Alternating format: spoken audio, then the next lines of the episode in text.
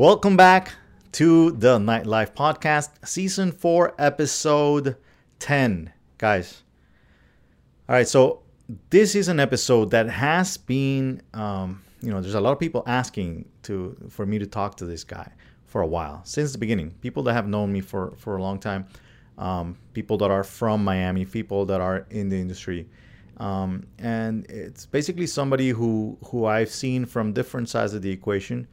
Um, I I started basically uh, from watching what he was doing at the beginning and copying some of it and trying to do some things better. Um, not sure I was able to or have been able to. Um, but this guy is a legend in the nightlife industry here in Miami, at least when it comes to the Latin community, um, Colombian, Venezuelan, Cuban, you know, you name it.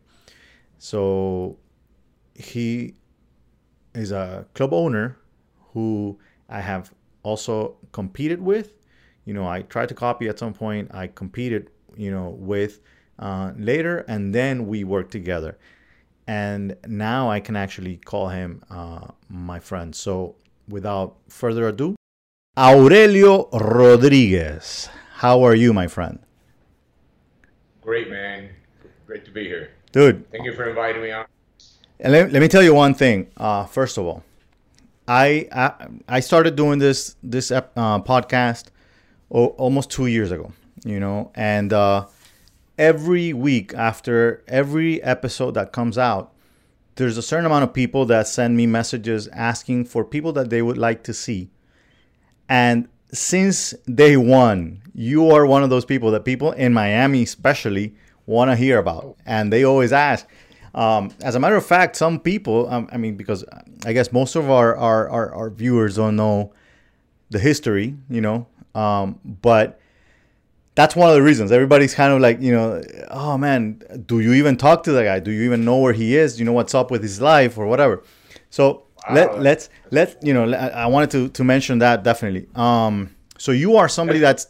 Because, because there's a lot of new generations, right? Oh, 100%. Let me tell you, that that's one of the you continued. You kept doing this for a while, so yeah, it's surprising. It's been it's Good been it's been a it's been a while, definitely.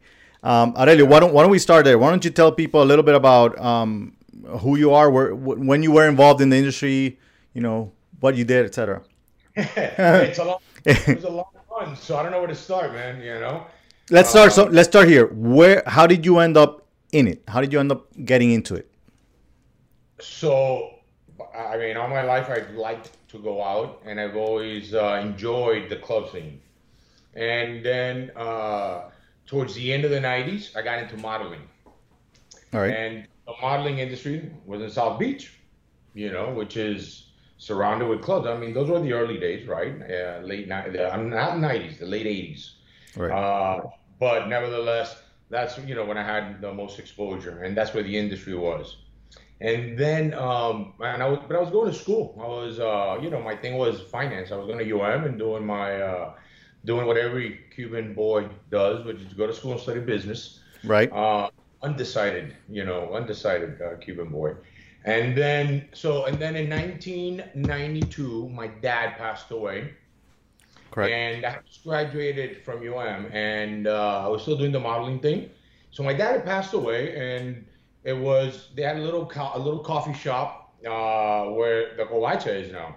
Right. You know, 107th and 25th. Back then there was there was nothing there. Right. So, you know, when he passed away, uh, we had those properties. The idea was to kind of like go in there and uh, put it up to date, and then just kind of rent it as a little, you know, little country shack out in undeveloped Dade, right, on up in 107. Right. So uh, so one thing led to another, and uh, and I and I started doing that right. And at the same time, I would uh, I would also you know go to New York for weeks and then come back and during the, the six month to one year period. And uh, during that period, I there was since there was no businesses in that area. Um, the people from Univision, because Univision did have its headquarters out there. Close by, right? Right now it's like in the middle of Doral, but back then, again, Univision had built their massive headquarters at you know at the very edge of Doral. Right. So when they would go to lunch, they would stop by La Covacha. Right. So I started establishing relationships and stuff with with the people of uh, of Univision and and you know camera people, like talent and whatnot. And um, I would actually kind of like leverage the whole modeling thing, and they, they would keep coming back, and you know we established a friendship and stuff like that. And um, we had an old jukebox. We had an old jukebox in the place, and um, it just kind of like evolved very organically. That Right. they would come Fridays after work for like an hour, an hour and a half, two hours, just to have a beer, keep talking, you know, shooting the shit, and um, I'm putting music, you know, putting quarters in the jukebox. And after a couple of beers, maybe one or two people would start dancing in this little, I don't know, it might 20 by 20. It was a very small, uh, the original uh, uh, cafe, you know, Covacha, yeah. And um, and that's how it, that's sort of what gave me, you know, the insight into hey, there's something here. But I, this, you know, taking it serious wasn't part of the deal at that moment. Right. And uh, you know, I was still doing, you know, I thought maybe acting would come after modeling and whatnot. So my mind wasn't there yet. What what age are we talking here, Aurelio? I was 22. My dad passed away. I was 22, 1989. All right. Hmm. You know, my father used to be a client actually of that little cafe. He used to stop to have coffee, and he and he. I remember him mentioning something about being the coldest beer. Uh, uh, there was something about that corner and going to have a beer there, and they had the coldest beer there. That's a that's a great point. Which that was that was the trade secret uh, uh, also of, uh, of of the place, the coldest beer, right? We actually did have an ice cream freezer that we would load up with uh, with the cases of the Budweisers, and when you pulled them out, they would be all frosty white. nice. So that was kind of like uh, the coldest beer in town was a tagline at that time, and, and you're right, that was the one of the draws. Um, also, that made it interesting. That's so, cool. uh, so yeah, listen. So that was what, like maybe by 1991 uh, of trying of doing this, I I had a potential buyer. This was like the pivoting, the turning point. After about a year and change of kind of like you know getting it going and trying to establish a little something that we could flip to a, to a potential buyer. We had a buyer. We had a buyer, and uh, you know we had negotiated everything, the lease, the sale, and whatnot. And the day of the close, I mean, I spent money on, on attorneys and everything. And the day of the closing, the guy disappeared. And we, you know, we would call and uh, we would beep him because about that time there was no cell phone. I think we were Right. beeping him, and he wouldn't call. Anyways, we got a call a day later from a friend saying, "Listen, um, I'm, we're, we're, you know, so and so, can't remember his name, told me to call you and share with you that you know he bought another business in the beach and he won't be buying yours." And I was so insulted and so angry, right? Huh. that uh, that somebody could be so informal that I was like, you know what, fuck this. I'm gonna teach this. You know, I'm like, you know, Right. enough. You know, and You know, it's Yeah, crazy. It's crazy how many people, Aurelio, how many people actually get into this industry because of some small little thing like that. You know, that yeah, ticks them off or whatever. But but you are so close always. You know, when you when you actually enjoy this lifestyle or whatever, you are always so close. You know, to to getting in it. You know what I mean? It's just a little push Yeah. needed, right? yeah. So well, that was a push that committed. Okay. You know, the, the commitment push. I mean, a, a year had passed already, and to be honest with you, um, I was kind of like already, like I always when I do business or something, uh, I like to to I like to see what I do is I'll see who's the most successful player in the space that I'm in. Who's the who's the king? Who's the you know who's the guy? Right. And I'll see how good he's doing. And that to me is your maximum potential, right? Correct. And I remember that I was like, all right, so uh, this guy, I think his name was Britt Bradford. He was the guy. He was like an obsession. He was doing Calvin Klein. He was doing all these things, but he wasn't rolling in the dough. He was doing good, right? But Right. for guys back in that time, he wasn't rolling in the dough. So I was like, is this really what I want to do? You know? Right. So, you know, I remember utilizing that thinking and and then this opportunity with when this guy kind of uh, um, uh, uh, you know pulled back on the deal, and I said, you know what, let me keep running with this, and that was kind of a turning point. And then it was just a matter of months before I called my agent one day, and I'm like, hey, you know, listen, don't call me no more for castings. I'm kind of over it. I'm taking a break, Okay. and I'm going to focus on this. And I remember that's when I put it into or- overdrive.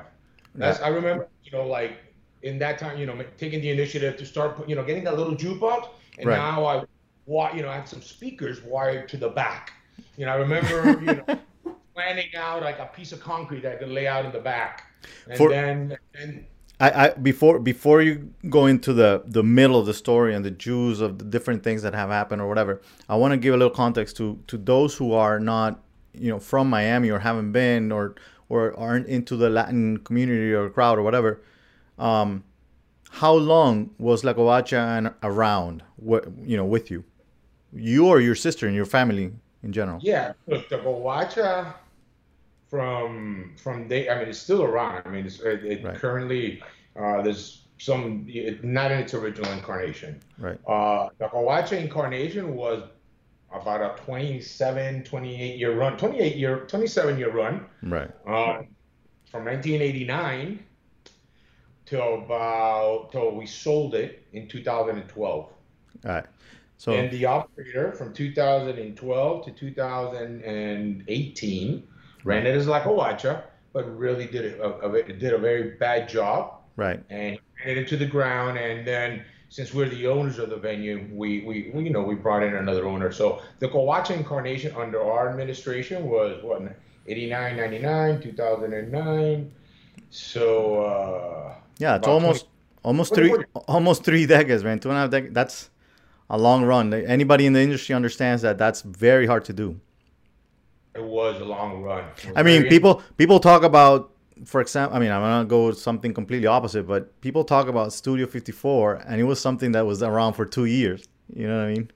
Yeah. Studio 54, yeah, they had legal problems and, Of course. you know, they reopened up when they got out of jail, I think, something like that. But, Right. Uh, Let me ask you one yeah. question. What is the one thing that you miss the most? Because you haven't been in in it, uh, you know, for a couple of years, a few years.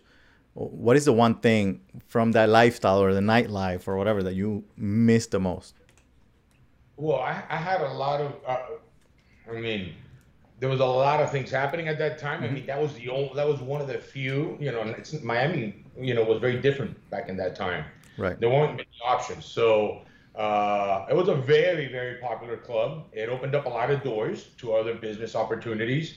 It opened up a lot of doors to meeting a lot of uh, a lot of interesting people and a lot of important people also. Um, it, it, it created a foundation, a business foundation for you know that I used as a as a as a springboard to other uh, you know greater uh, opportunities. And um, and from a selfish, from an egotistical point of view, being young, being in your prime, uh, having that background of modeling still resonating from some of the work and campaigns, it was uh, it was it was fun being single and uh, being able to meet uh, a lot of uh, Right. people.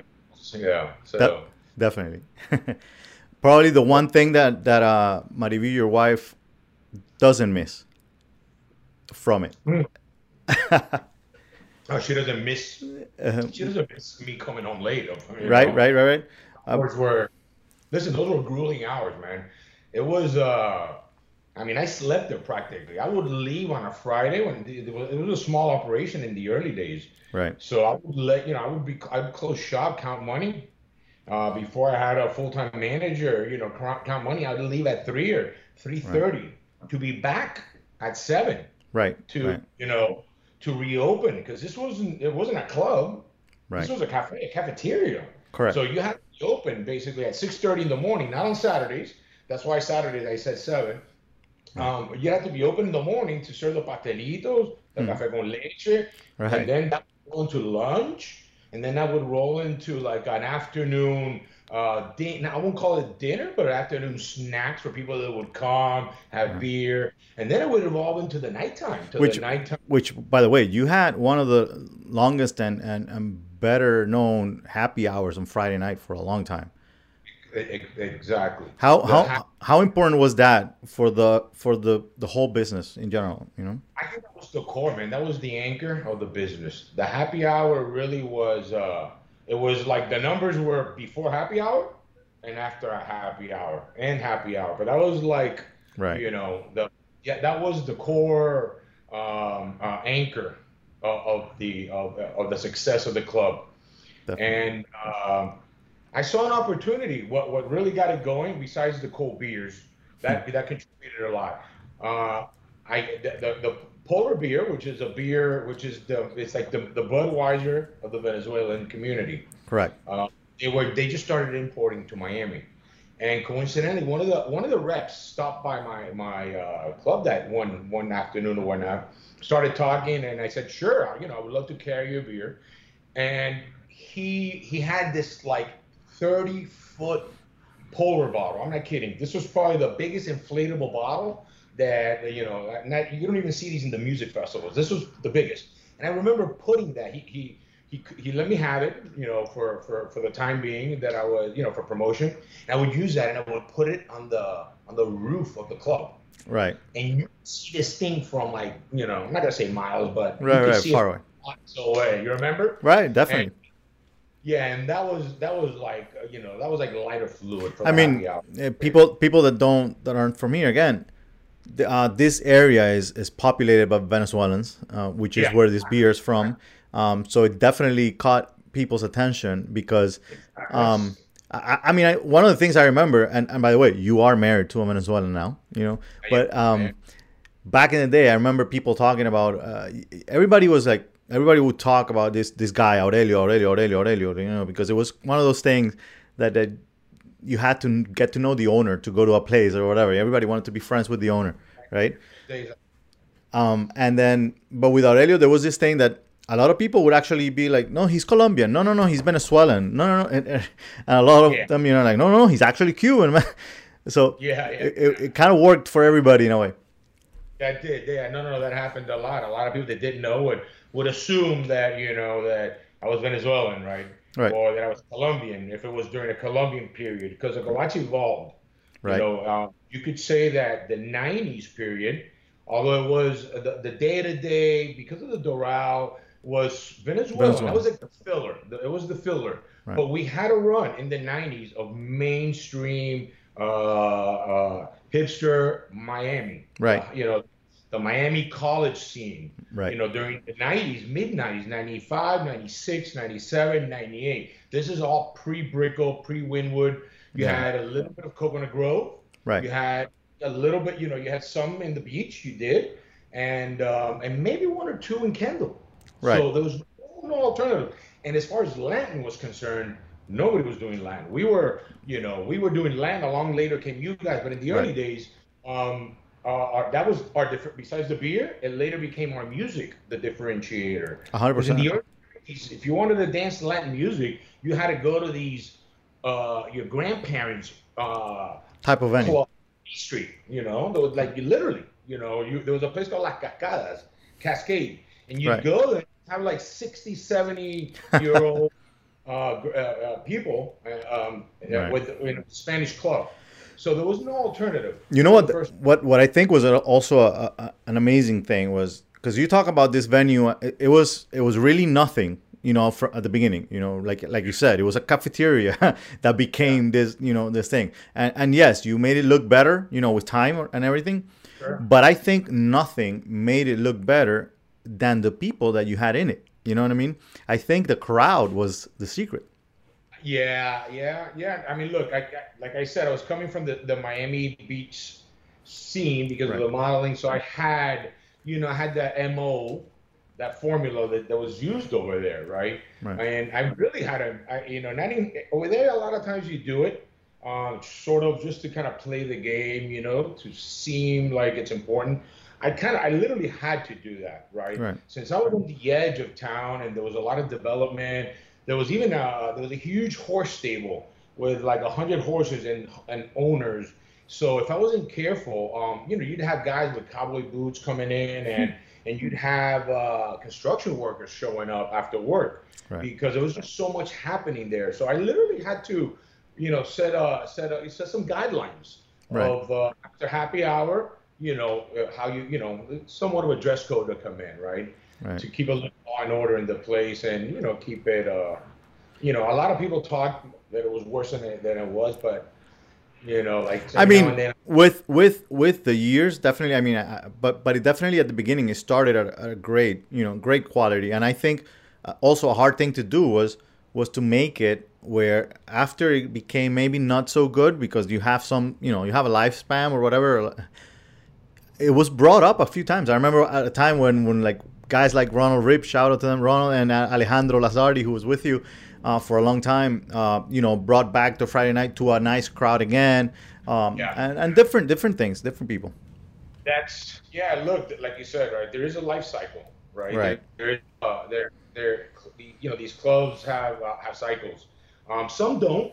Some Mhm. some get away with not having it. Right. Um, I, I I know that you know, like I know my life cycles. I remember it was the '90s was mainstream uh, mainstream Miami with Venezuelan filler, right? Mhm. And then all the competition starting opening up, Wynwood, Miami Beach, all that. Not Wynwood, uh, Brickell and whatnot. Right. So it's time to reinvent. Part of that is you got to bite the bullet for at least a year, year and a half.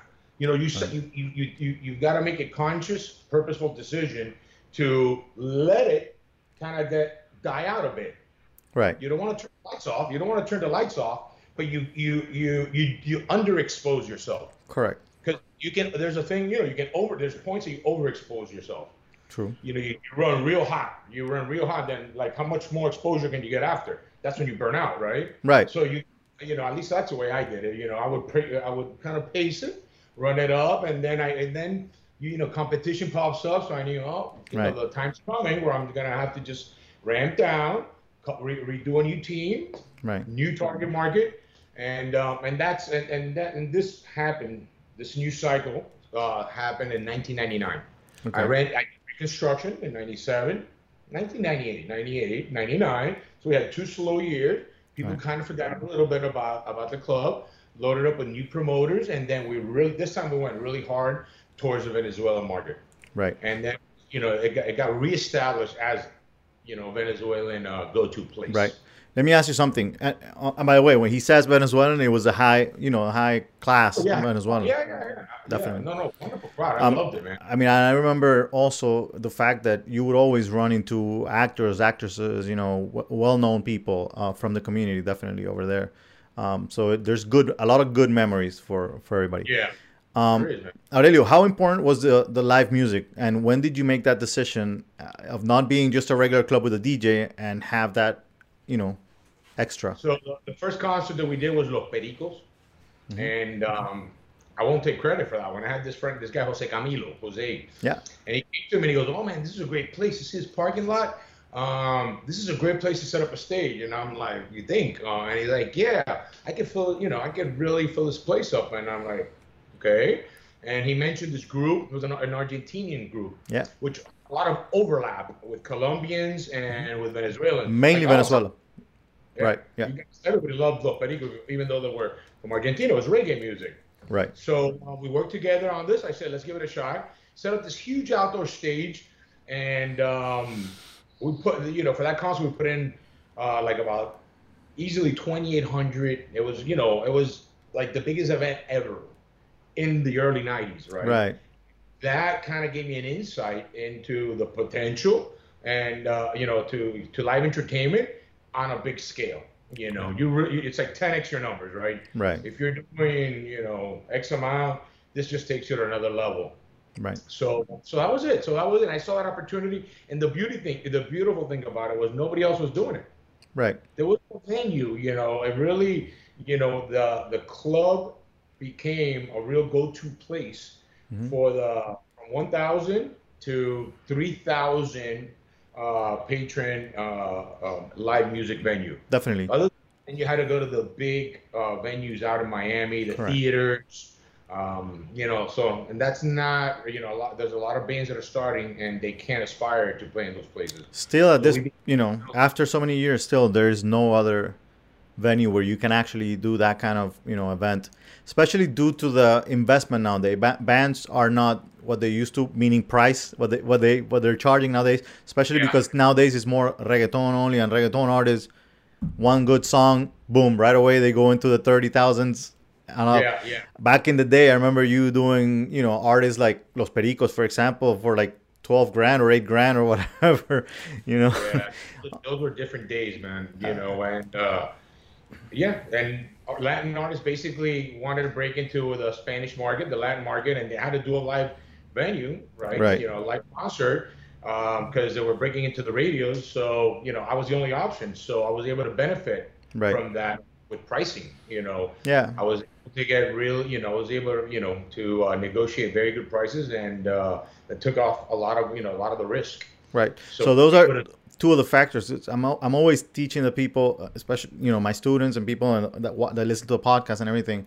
When it comes to live events at at the clubs per se, those two factors for me are, are the most important. Number one is how you know the, the cost of those bands. When you know depending on what you know how the value, who's paying for it. Of course, is, is the venue paying or or is the producer, the promoter paying for it, and what is the capacity? Because a lot of times they go into doing one of these bands at a venue that holds 500 people, and there's no way to make money on that.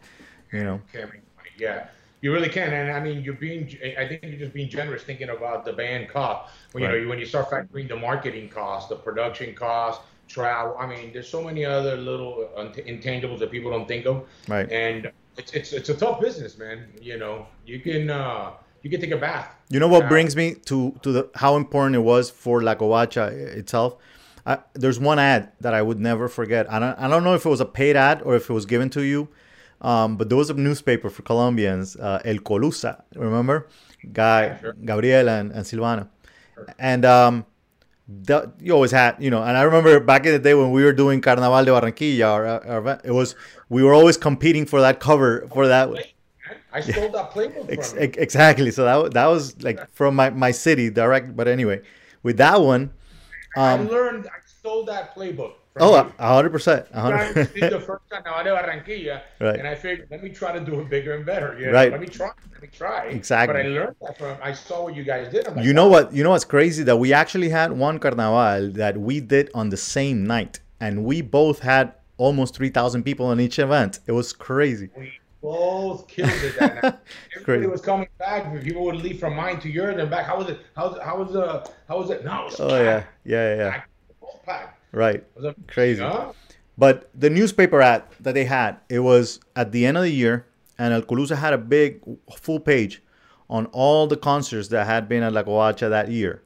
You know, Right, I, sure. I, I can't forget that. And I remember and, and reading through all of them, whatever. I'm like, number one, how is this guy affording all of these things?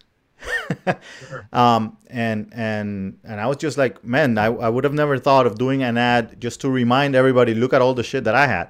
Sure, the run, the run that we've had. yeah, yeah, yeah, yeah. Oh, Oscar de Leon. I mean, I'm gonna go back to that time frame, and I'll think of the big heavy hitter, Right. Oscar de Leon, Right. uh, eh, the, the Colombian that passed away, Joe Arroyo, definitely. Yeah, uh, Joe Arroyo. yeah. Uh, you know, we managed to get him. We managed to get him there, and that for that was huge. Yeah, Joe. That was a huge win, and um, and others, right? That I can't think. Oh yeah, no, I remember. I mean, it was a full page of just names of artists and artists and artists in, in different genres, different genres. different genres, absolutely. So it was a good. Yeah. No, look, there was a, there was also a promote. Uh, I don't remember Cardenas Fernandez. Yeah. They were a very big uh, Hispanic concert promoting uh, uh, team organization. I mean, Before before becoming CMN.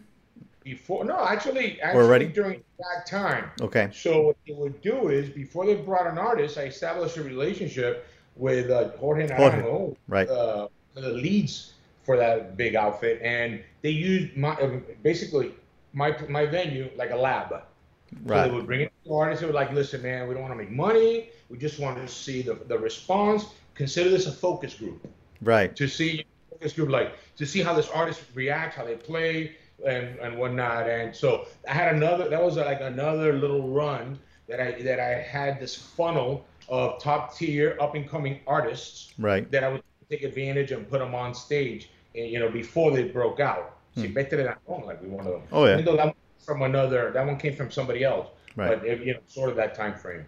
Right. Right. Right. Yeah. No, there was a, it was it was different. I mean, definitely the, the the artists like you mentioned those, and I I can remember what we used to pay for those artists compared to what anybody asks now. You know, the last time I was able to hire, for example, J Balvin, we paid him thirty grand. We um, actually, you know what, we did um um that's an- another big one, Nicky Jam at La Covacha. Uh, together with a bunch of different um, companies, we we joined uh, uh, Robin, the Cubans, and, other other gangs.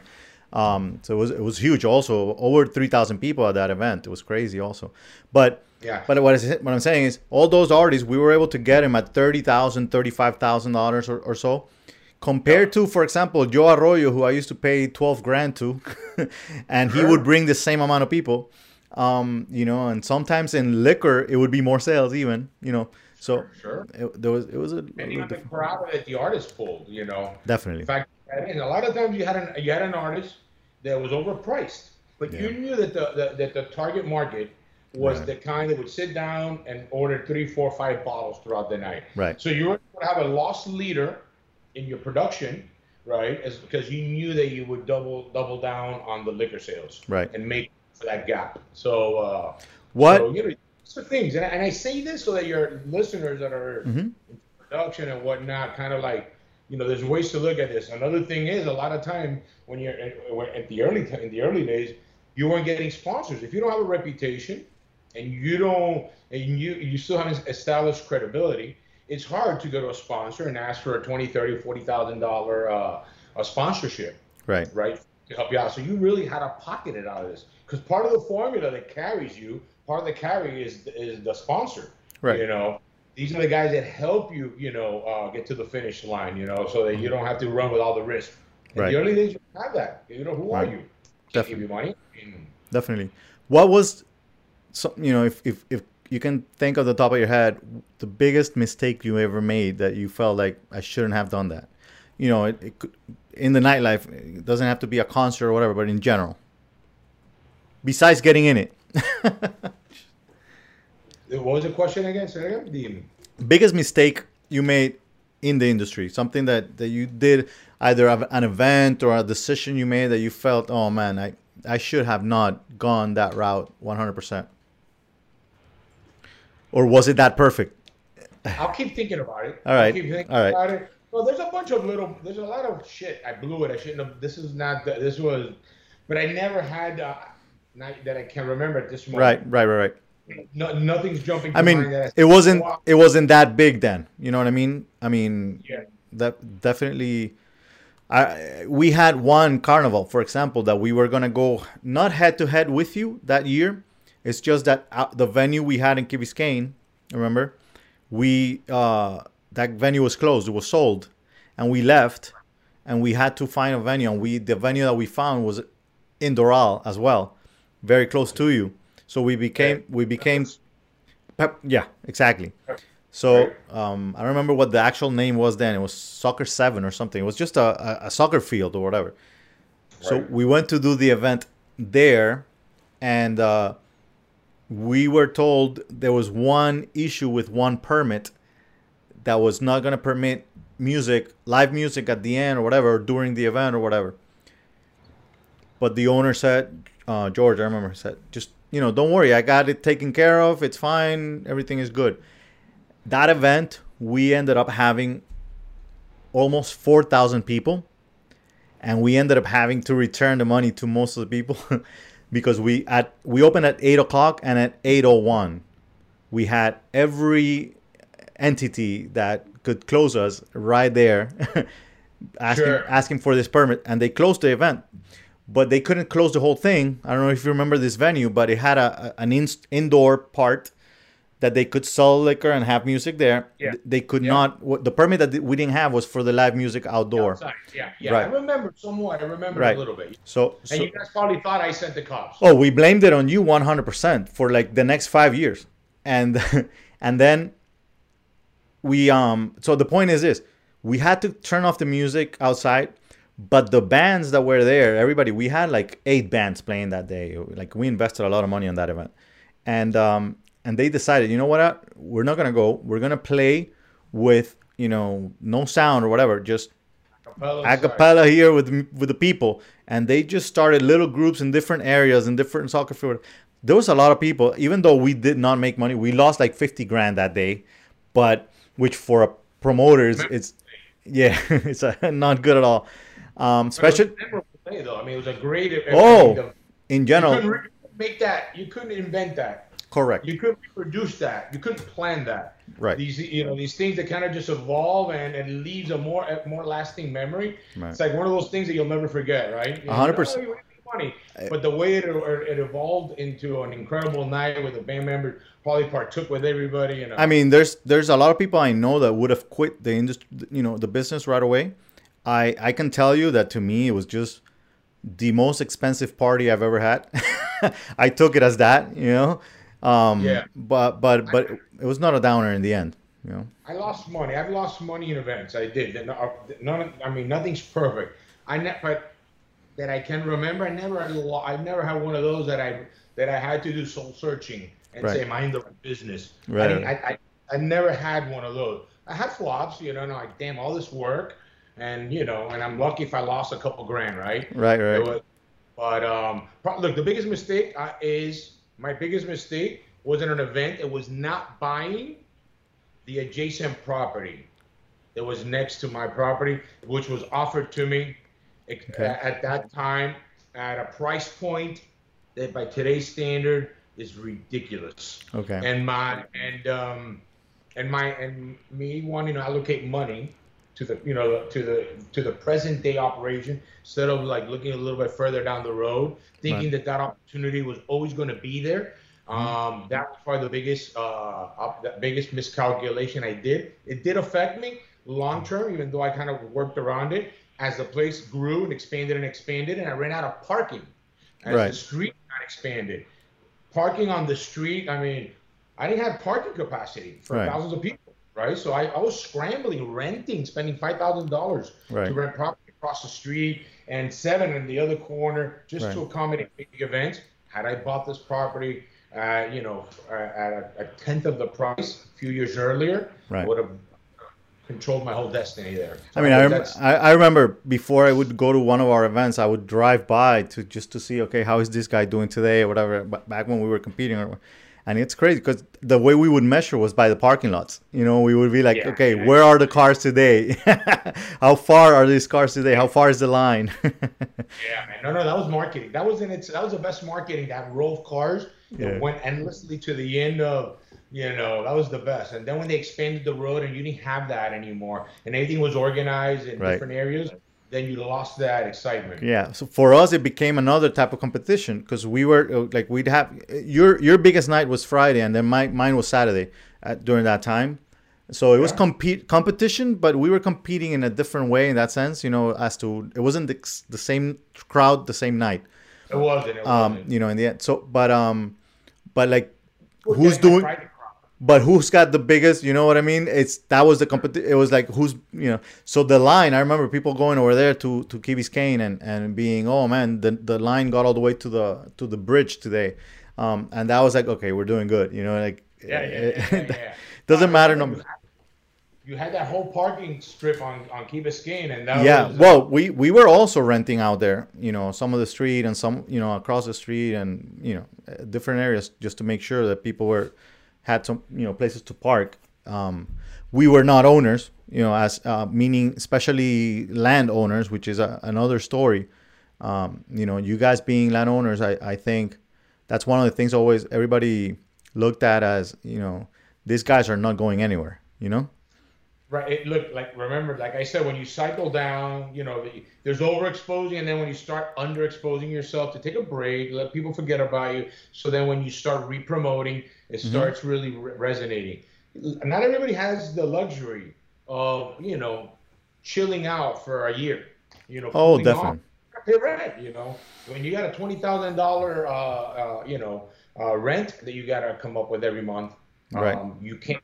You, you got to run hot. You got to run on overdrive. Definitely. You gotta you, you can so you don't have that luxury of kind of like taking you know your foot off the gas for for a couple months to chill things out, reinvent, re and then you know come back with a new scheme. So yeah, definitely definitely owning property is always a good benefit. So, so I wanted to also say hello to your sister, by the way, because I know she's gonna be watching this. Um, and I wanted to ask you a question. Yes. What do you say to those who are getting to this industry with their family? Listen, I mean, it, it, we didn't. She did her thing. I did mine. Right. Uh, there was over. There really. I, I prevented overlap. You know what I'm saying? My formula was in place. I left the place operating. She came. We, we she was administrative. You know, she was doing housekeeping, and then I, I ventured off into another into another business into technology. You know, I actually I saw, you know, the opportunity uh, to create a marketing platform Right. that nightclub users actually use. So you know that story. We won't get into it now because we Right. just it on time. So when I when when I sold and I focused on that business, so it was sort of a handoff. It was a clean handoff. So she was able to express herself and her creativity and her ideas, right? Right. In her own ways, right? So so if if if if you have defined roles and you're going to work with family and the role is you know you're you're, you're doing you're in charge of promotions and uh, you're in charge of you know the creative aspect i'm in charge of running the books i'm in charge of counting the money and paying the vendors uh, then you, if your roles are defined I, it, it could work it could work very well Right. if you if you have if there's overlap in the roles then then there's then then you start getting you know Correct. uh, friction you know I- you I- I- so it's good to avoid that. I mean, I, I would definitely avoid it 100% anyway, either way. But um, and, and, correct correct yeah listen void, uh, uh, uh, working with families is, always a tough proposition right. especially uh, um, you know um, yeah look I thought you were I thought you were gonna say, especially Teresa. No, I'm just I'm just kidding. No, no, no, no, no. Look, this, I, if if you have to do it and you don't have a choice, at least define your roles. Correct. Define Agreed. your roles. This is your job description. This is mine. I'm in charge of this. You're in charge of that. There's no overlap. My decisions don't affect yours. They Right, do, right. obviously. By the way, There's a con- By the way, I had the opportunity. You know, I've, I've had a long career myself. I had the opportunity to with to work with the venue. I had the opportunity to work after being competition to work with both of you. You know, I, I um, and I can actually say you guys. First of all, you guys are extremely different uh, in the way you operate and work. Whatever your energies and everything. Uh, but you are both. You know, number one, you were both both loved the venue and the and the business and the family business. You know um not even you know i'm not even gonna comment how much everybody loved uh your mother you know um but but uh, so it was a really really mom and pops um kind of business you know ran that way everybody that worked in it felt that way um and our relationship you know with both of you was was um you know when it comes to the business uh, part of it it, it was great you know because we always felt that that you guys knew what you were doing uh, you guys knew where you were going and again each one with, with its own roles and and and and good and bad things i guess you know as as Look. as do all of us for sure I think I think and and she I mean because the way we were raised, Mhm. right? This is a even so you know she might be a little friendlier. I might be a little bit more drier, even though sometimes it doesn't look that way. Um, might be I might be a little bit I don't know. We might have different approaches, and but the key I think we never fucked anybody over. You know, and I'll get I'll use that word freely. You know, we never and it, you know you did a deal with us, with me or whoever, and after you know after I try I negotiate and I beat you up as much as I can, right right? And once it's on paper, you you know you can go to bed knowing that at the end of the day when we count the money, you know we're gonna keep our commitments, and I think that goes for her as well as for me, and I Right. think that's part of the, the, the I think that has been part of the success of uh, of the club and our and our ability to bring in promoters and do cross events with other people because you just you knew that you weren't gonna they that whatever was negotiated was gonna be like we say in Spanish cumplido. i don't i don't i don't think there's any way to survive 27 years if you're not that way. You know what i mean? Nobody nobody comes back. There's only a certain group of people that end up being the ones that produce the events the ones that sell the artists the ones the ones that you do business with right in the end. Um so so so i agree with that. As a matter of fact i can tell you this. You we talked about el carnaval de barranquilla. It was an event that was created completely from from from us as you mentioned. It was it was an idea that we started you know being that we come from there exactly. but the moment that my carnival um, did not have a venue, my first choice became let me do it over there, and and I had a deal with you that I made probably less money than other deals that I had, but I knew for a fact that I was gonna get my shit. You know, yeah, exactly. so You- so you just gotta complete. a lot of times you do you go to venues and you strike deals and um and it could be in writing and signed and contract and in the middle it gets changed. right, And I've heard stories. Hey, listen, this is what's due to me. This is the event, and I've heard that the owner says, um, "Yeah, I, I know, I know, I said that, but get, I'm not. I'm losing too much money, so I'm sorry, man. right, this right, is the what's gonna be now. That's unheard of, man. Right. You know, like you can't do you can't do long term business that way. Right. You know, and uh, and I always said that I was say, listen, you can you can say I'm a pain in the ass, I'm I'm, uh, I'm arrogant, I'm, I'm grosero, whatever. What you you'll never be able to say is that you know myself or anybody or anybody in my in my establishment that you do business with is a thief, or, Right. or has or has no word. So, Right. I agree. Um, one one more question. Have have you thought ever of um, getting into it again? Meaning, you know, in the nightlife, not at La Covacha? Um, look, I have a family now, so night and I think nightclubs have changed a lot too. Mm-hmm. So I think the old formula of you know big box full of uh, you know with music and no, I definitely wouldn't get into that. I think there's easier way. There's easier uh, easier ways to make money. So um, I do have a I have I have a concept that I've been working on. Small footprint, small footprint, low overhead, and uh, it's uh, liquor and food and one of, and it's uh and it's incubating you know and when the time is right it'll be there and if it's if the time doesn't come it's still going to be there Right. and um and that's it you know And but what- this is like a project it's a creative expression that i've been working on Got it. Got It's, it. you know, Because it's always there, right? You always want to, you know. you always, i think look it's a cre- like i i call for me my club was a canvas Right. I'm a creative person, you right? Mhm. And uh, it was a creative outlet. It's Right. like an artist. An artist is uh, an artist, you know, works on different materials, on sculpting, on canvas, Right. uh, you know, with iron. So mine was this, you know, this object that I would hang things from. I would play with lighting, Right. and then I would see. And what is art supposed to do? Invoke an emotion, right? To the viewer, to the so I, I you know, I would able to benefit Right. seeing the visitors enjoy it. Right. What are you doing nowadays? So, so as you know, I got into, I was in, I got into technology. So it was a big shift. You know, when I sold my company, I did really well with that, and part of it meant that I had to go corporate. So, you know, I, I, I went, I went to work, you know, with with uh, with a with this company out in in, in Portland, Oregon.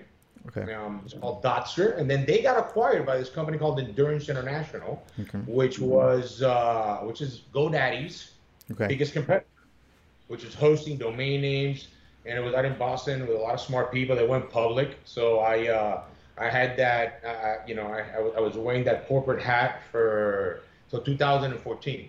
They went public. We had shares. Then they my my the Miami office they consolidated everything to Boston and uh, and Texas.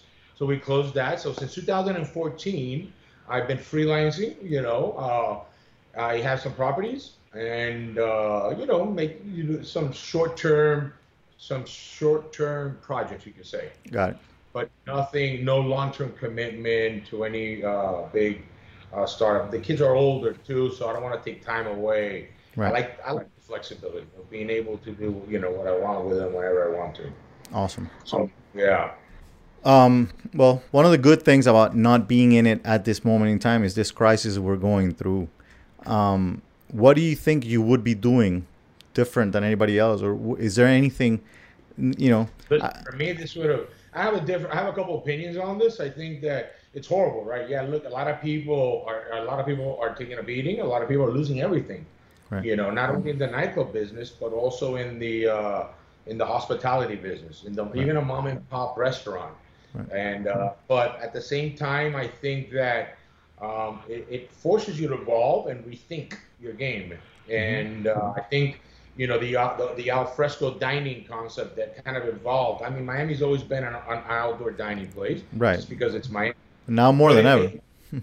now more than ever. Now more than ever, and it's changed a little bit of, uh, you know, it's added a couple of, uh, different layers of, uh, of variables to it that people can take advantage of. So it's forced people to rethink. Right. So you know, it's positive because now there's more levers to pr- you know to push in your business. When everything opens up, now you have more levers, right? Right. You, you learned new little tricks, and the playbook got bigger Completely. You know what? learned. And I, and I keep telling people that I think that also the playing field got you know leveled at also because now it's whoever comes up with the, the the better idea of you know of because it's more about getting those people back out there you know having you know having something that people want to be there and feel comfortable in you know Yeah, I Um, think you. I think your product is good, if you have a good product and it's comfortable and uh, it's done with love and and like if you know if if you're giving back, you know this. Let me add this. I think for your views more than anything, you you always have to give back. You know, and, and I'll use this as an example. And I know it's shifting from from what we're talking about. A lot of a lot of operators, you know, they make a lot of money and they just put they just put that money away and that re- and, and and the venue, you know, gets beat up and no love gets put into it and no uh, you know, money does not get put you know get reinvested into the place. And uh, I think that that you know you you need to always have a budget that you know that you're going to reinvest so that the people when they come back they see that you're oh, you know you're thinking about them giving them something new new new lights new speakers new decorations a new patio Right. uh, you know a new facade but always always updating and giving back Right, I think I- that's, it's underrated let me tell you i think that is an underrated that's an underrated formula that Uh, little just A hundred percent. I mean, I believe that people that don't do that and lower their marketing budget basically are saying, "I want to be around for a year," and that's it. Yeah That's right, that's yeah. why they die out. You know, that's the whole. That's the main reason. A lot of people, yeah, they just want to put it on the pocket and they think they're being smart by not reinvesting. Right. Alright, so I think I was gonna ask you one last question, but I think that's a, a, a good one to leave with. You know, I think that's a good tip uh, to end this. I, I don't know if there's anything else you want to say out there to, to people that are listening.